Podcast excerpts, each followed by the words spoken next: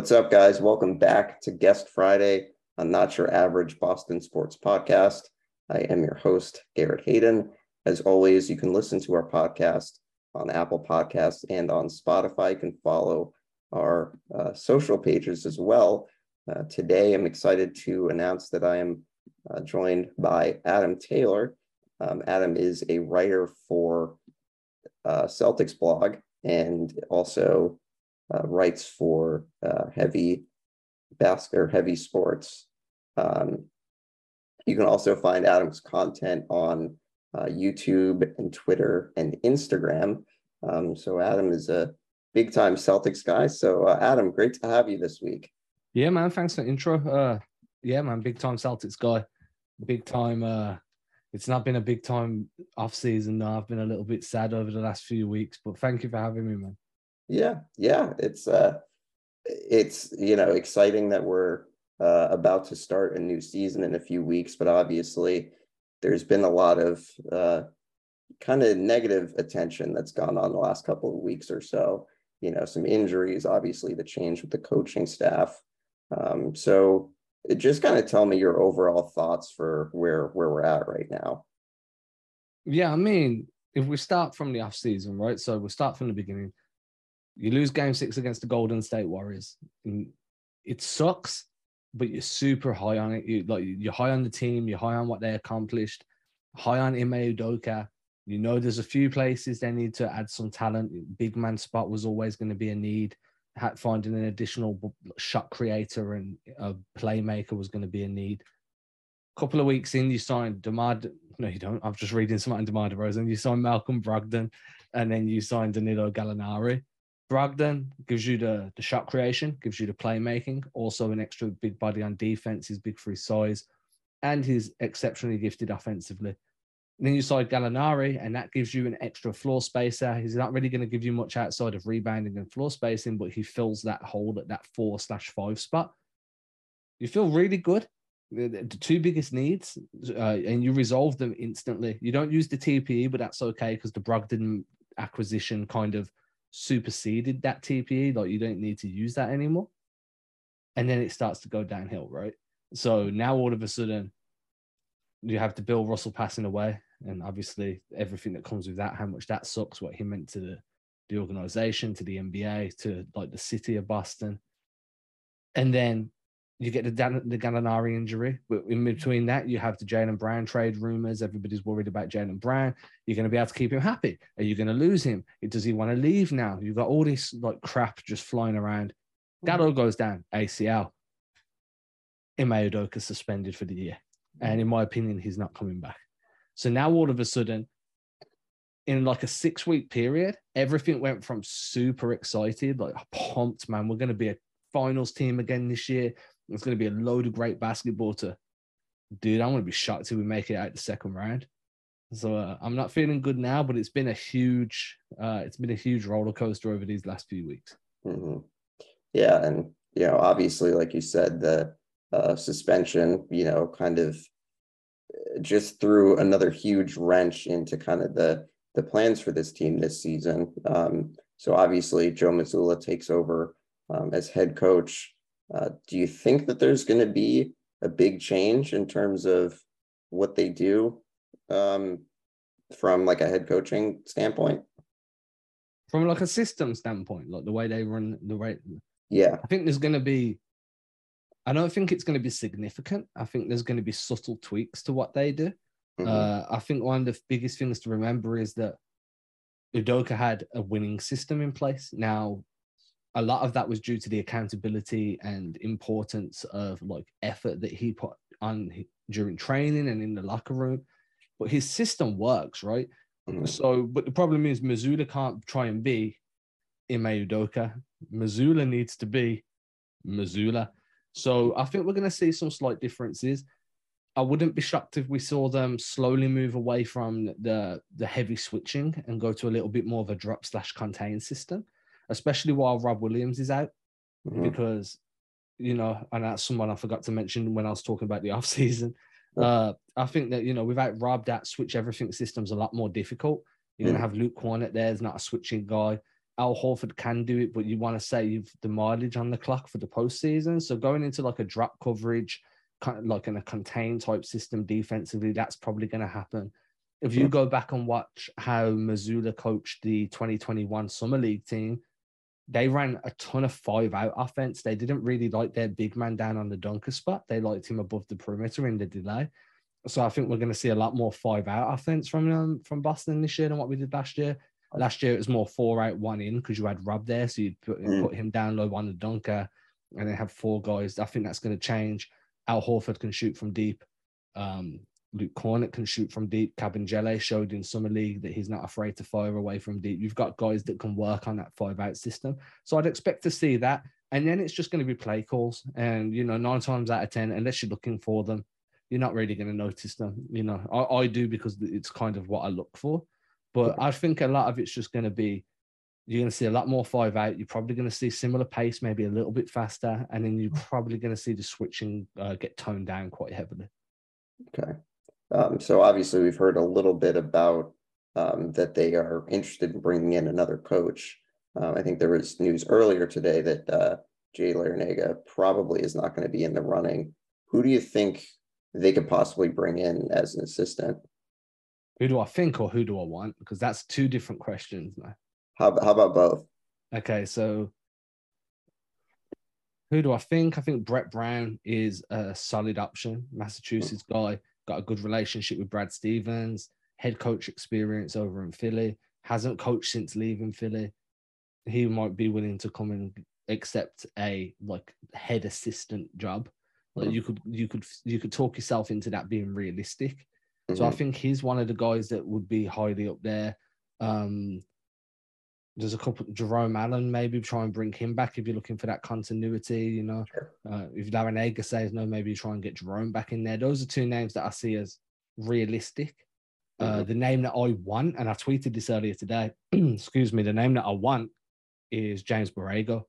If I have to choose anybody, it's James. I think if you look at what he did in Charlotte with the limited resources, I mean, the dude was playing season after season without a legitimate big man and, and he was getting good results. Their offense was fantastic. They were one of the most fun offensive teams in the NBA with and without LaMelo Ball. Like we can't put all that on LaMelo. They were playing nice offense under Borrego before LaMelo came.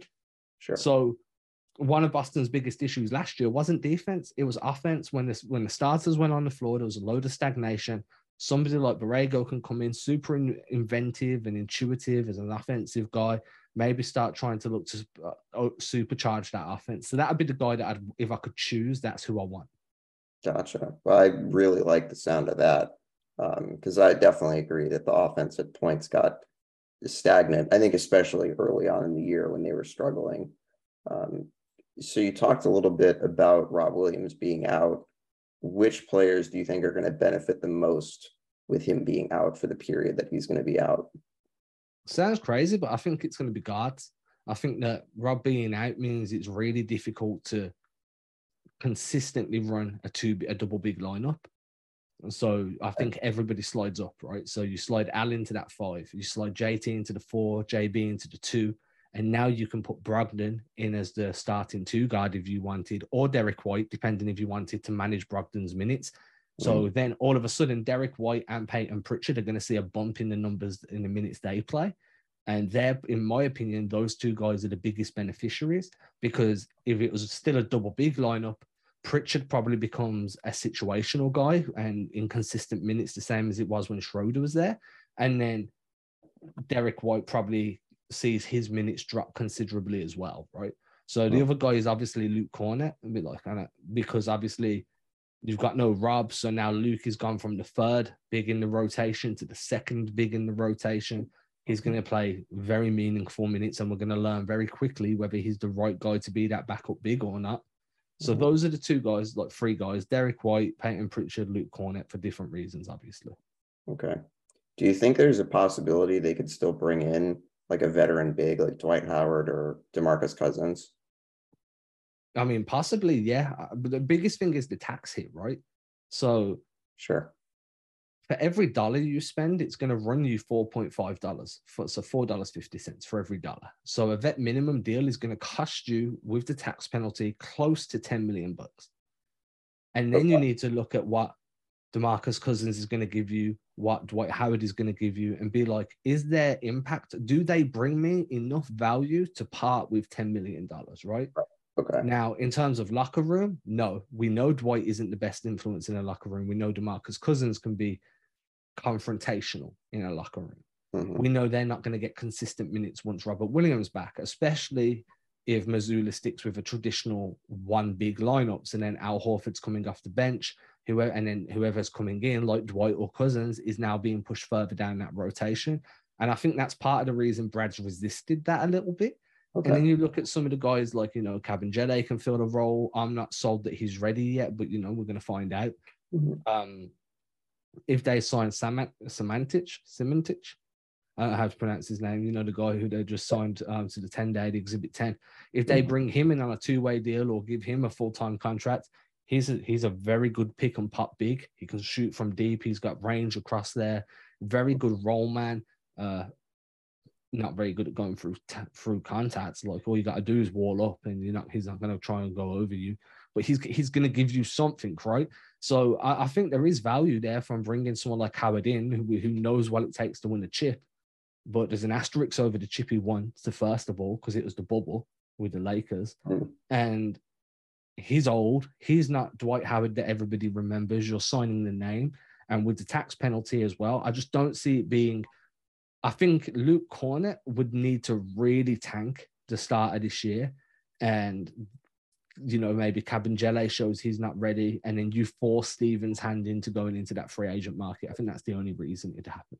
Gotcha. Do you think that they can be successful running like a double big lineup? Let's say that they start Grant and Al, or they start Al and Kornet. Do you think that that type of lineup could still be successful? Yeah, because I don't really class Grant as a big like that. Do you know what I mean? Like Grant to me is a forward slash wing, not a big slash forward. You know what I'm saying? And I know we call, and I know in the modern era it's guards, wings, bigs, right? Right. Grant is a big if we go through that. I see. But so, but I'm just like Grant ain't that big, dude. Like, uh, if you want to run Grant and Al together, I'm super comfortable with that. And I think you can have a like defensively, you're gonna have a ton of success. Uh, Grant can spread the floor for you. He can play. He can switch a lot. Uh, if he if he learns how to attack closeouts and create off the dribble a little bit, just like you know, driving kick out of those corners, like we saw from Romeo early in the season, I Mhm. think Grant's going to be legit, especially if he adds a floater as well. If he adds a floater to his game, attacks closeouts and let floaters go, and he's hitting them at a consistent clip. There's Mhm. definitely a way. Now, do I think Al Horford and Luke Kornet could work together? I don't want to find out. I think it'd be really disjointed. I don't think uh, I don't think Luke Kornet's style of offense and defense really fits well. He's like a less mobile version of Daniel Theis, right? So you don't want to put a less mobile version of Daniel Theis next to Al Horford when a more mobile version of Daniel Theis didn't work next to Al Horford. So I'd advise, I'd, I'd advise trying to like sta steering clear of that personally. But you know, I think we will see it in short spurts. Um, I'm also curious about Brogdon, and you know, I guess that there's a possibility that he could start. I like the idea of bringing him off the bench. I feel like in that, if he's coming off the bench, he's not going to be playing as many minutes. Um, and I feel like one of the concerns when the Celtics made the trade for him is that he's kind of injury prone. He's had injury issues pretty much his entire career. Um, what's your best thought in terms of how they use him? Yeah, I took a lot of heat on Twitter when I when I moaned about his injury history. That's true. Um, but it's true, dude. It is Yeah. true. I think.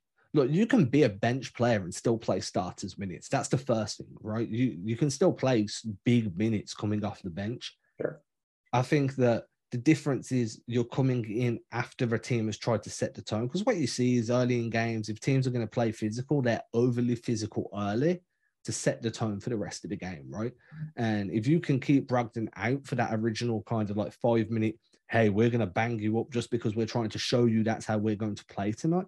If you can keep him out of that, great. I also think that, you know, if you put Brogdon into the starters, like now, now who's your ball handler? Who's your primary guy? Right. It should always be Jayson Tatum. Always. Jayson Tatum should be your number one ball handler on this team. Then who is it? Is it Marcus Smart?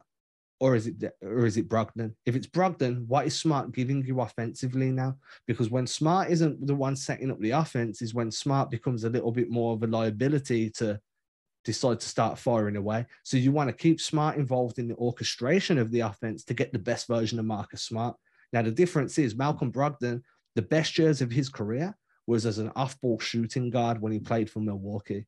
So mm. if you do play that, you still want Tatum as your first ball handling option, Smart as your second, then Brogdon as your third, because Brogdon will give you that tertiary playmaking, no questions asked.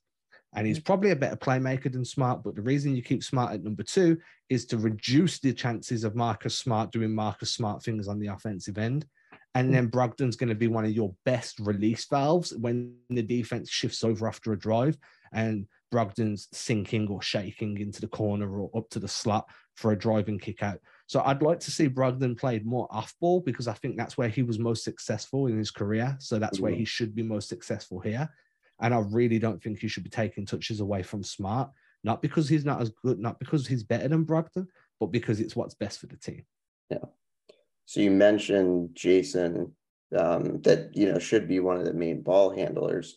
What in what ways do you think both he and Jaylen can improve on their games this year? So we've seen Jaylen improve tremendously um, through the first couple of years of his career. What ways do you think the both of them can continue to improve? Yeah, I mean, for Tatum, it's going to be. Oh, so last coming into last season, he needed to read double teams better. He needed to read blitzes. He needed to understand how to read plays earlier, and he showed that towards the end of the season.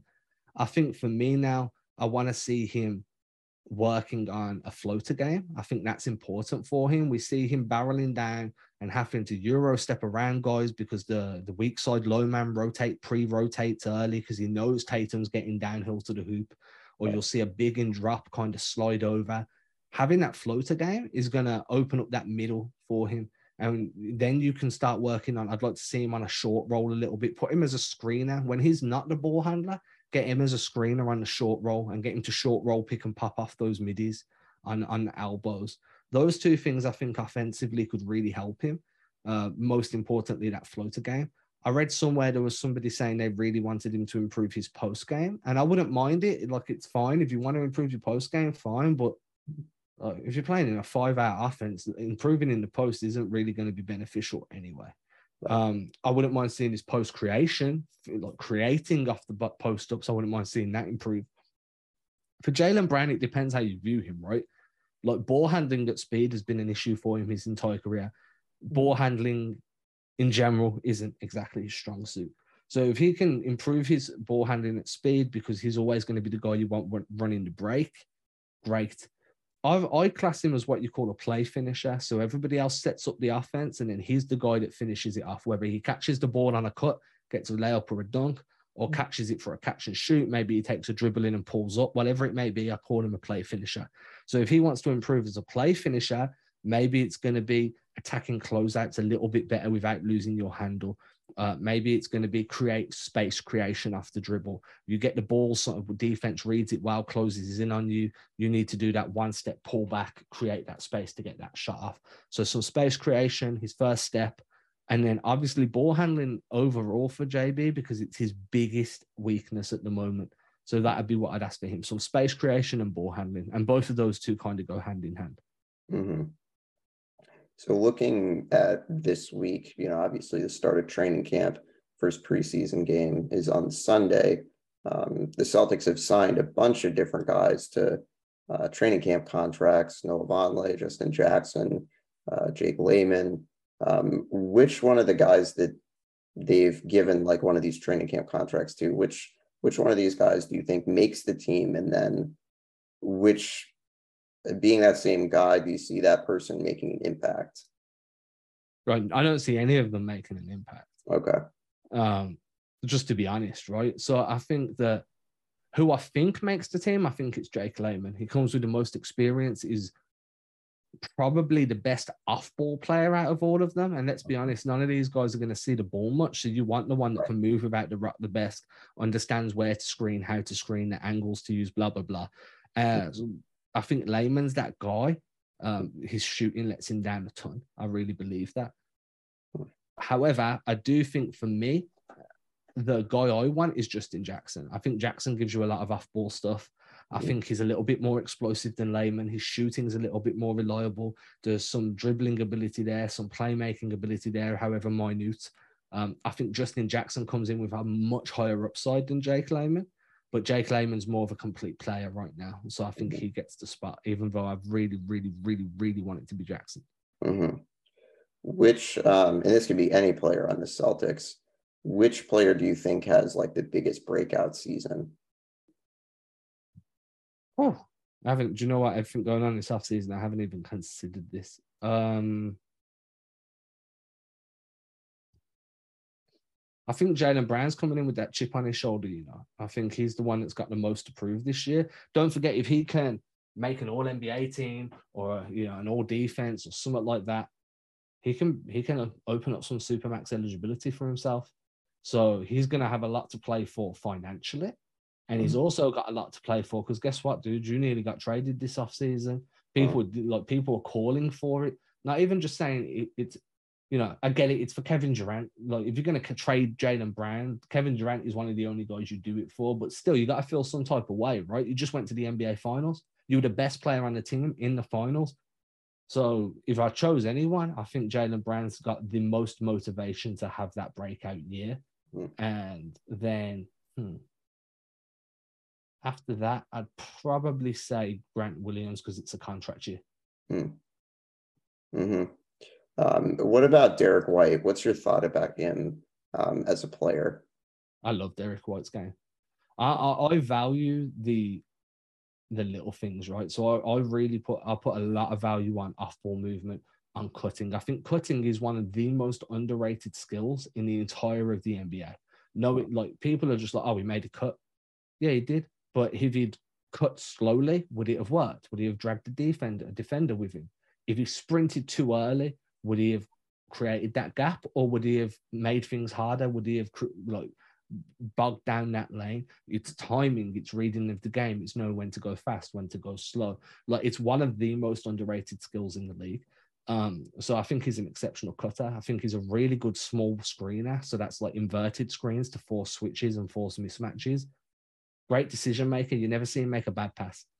You never see him make a stupid bonehead play. Everything's always the right play. He makes the right decision.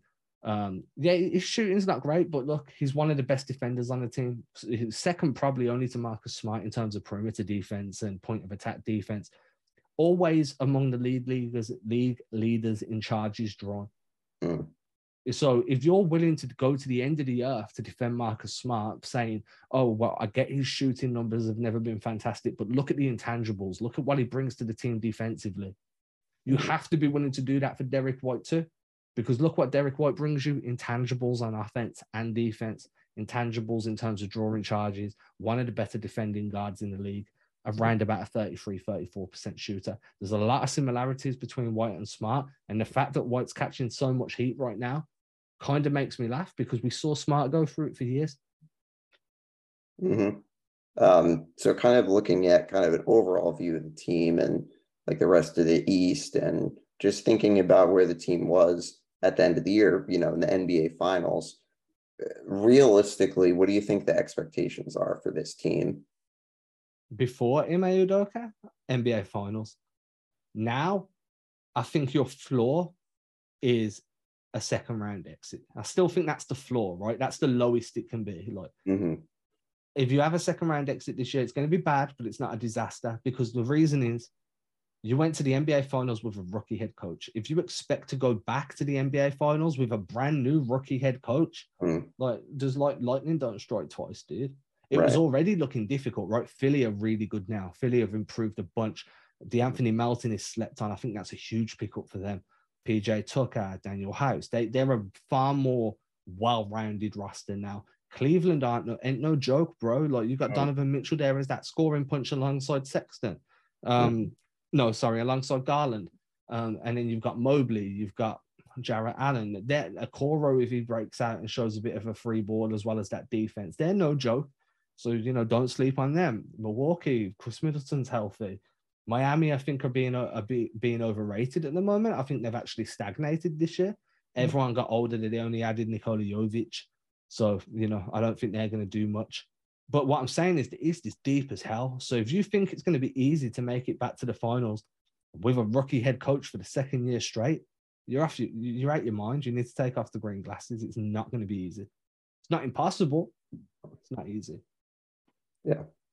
Yeah. No, you're absolutely right. I mean, I think that we've seen another kind of change in the East that, okay, here's a team like Cleveland that's gotten a lot better. And, you know, we didn't even mention um, a team like uh, the Nets, who obviously KD and Kyrie are both, um, you know, still obviously really good at what they do. So there's another team there that's going to be challenging. Um, so yeah, I mean, it's going to be it's going to be a tough challenge. Obviously, the rookie head coach, um, you know, and then you mentioned Milwaukee too. I mean, they're still no slouch. They still gave you a seven game series that was really exciting. And then you got Chicago. Sure. You know, and Lonzo Ball. I mean, the biggest issue with Chicago is they've got no depth. It's all in that starting five, right? And soon as that starting five got injured last year, things went downhill fast. They mm-hmm. bring in Goran Dragic to kind of help shore them over while Lonzo Ball. Look, Goran Dragic is great, but he's not at Lonzo Ball's level anymore. Goran Dragic is old now. He's going to give you enough to keep you going. Coby. White hasn't really shown what made him a lottery pick. He needs to have a big season this year. Mm-hmm you know, a lot of people, are, I know a lot of Bulls fans are disillusioned with Nikola um, Vucevic, saying that, you know, maybe he was a bad trade. There's just not enough depth there for me. Patrick Williams is going to be huge for them. Caruso, if he can stay healthy, will be huge. Mm-hmm. Are they a contender? I don't think so. I think they're a move away. I think they're a healthy Lonzo Ball and a move away from being a contender. Mm-hmm. Can they give you problems in a seven game series? Of course they can. They've got they've got DeMar DeRozan, Nikola Vucevic, uh, a healthy Lonzo Ball, assuming Zach LaVine for God's sake. Like, you can't forget Zach LaVine, Coby White, Patrick Williams. They're no joke. So, you know, they're a tough team as well. And then mm-hmm. you've got, like, you know, Orlando are a few years away, but they've got some good young guys. Um, the Knicks, could the Knicks be good? I doubt it, but it's possible. We saw it two years ago. So mm-hmm. the East isn't a joke anymore. Um, so I, I, genuinely think the Celtics can make it back to the the talent is there to be an NBA Finals team this year, but the, the East is tough enough to see a second round exit this year because yeah. coaches make their money in the playoffs. Mm-hmm. That's where they it's where the adjustments come in. It's where the game management comes in. It's where you go head to head with another coach in a chess battle. If you if Mazzulla comes up against Erik Spoelstra, he's going to learn, especially if Miami are healthy. It's going to be really, really tough to outcoach Spoelstra on your first go around in the in the playoffs. Mm. Not going to be easy. Yeah. Um, so obviously, uh, preseason games start on Sunday. I think there's four of them. Um, what are some things that you're looking at in terms of like watching these games? What are some things that you're looking for? Rotations is probably number one. Mm. I think you're going to get a good feel. I, I, mean, minutes distribution, I don't care about it preseason. You know, I, I couldn't care who plays how many minutes. I really don't care. What I care about is who's that first guy off the bench. What are some of the uh the lineups that you choose to use, right? Like who stays on the floor with Luke Kornet? Who comes off the floor when Brogdon comes in? Who comes on at the same time? Do you bring two guys on? Is it Brogdon and Williams? Is it Brogdon and Smart? Like those type of rotations and lineup like experiments are going to tell you a lot.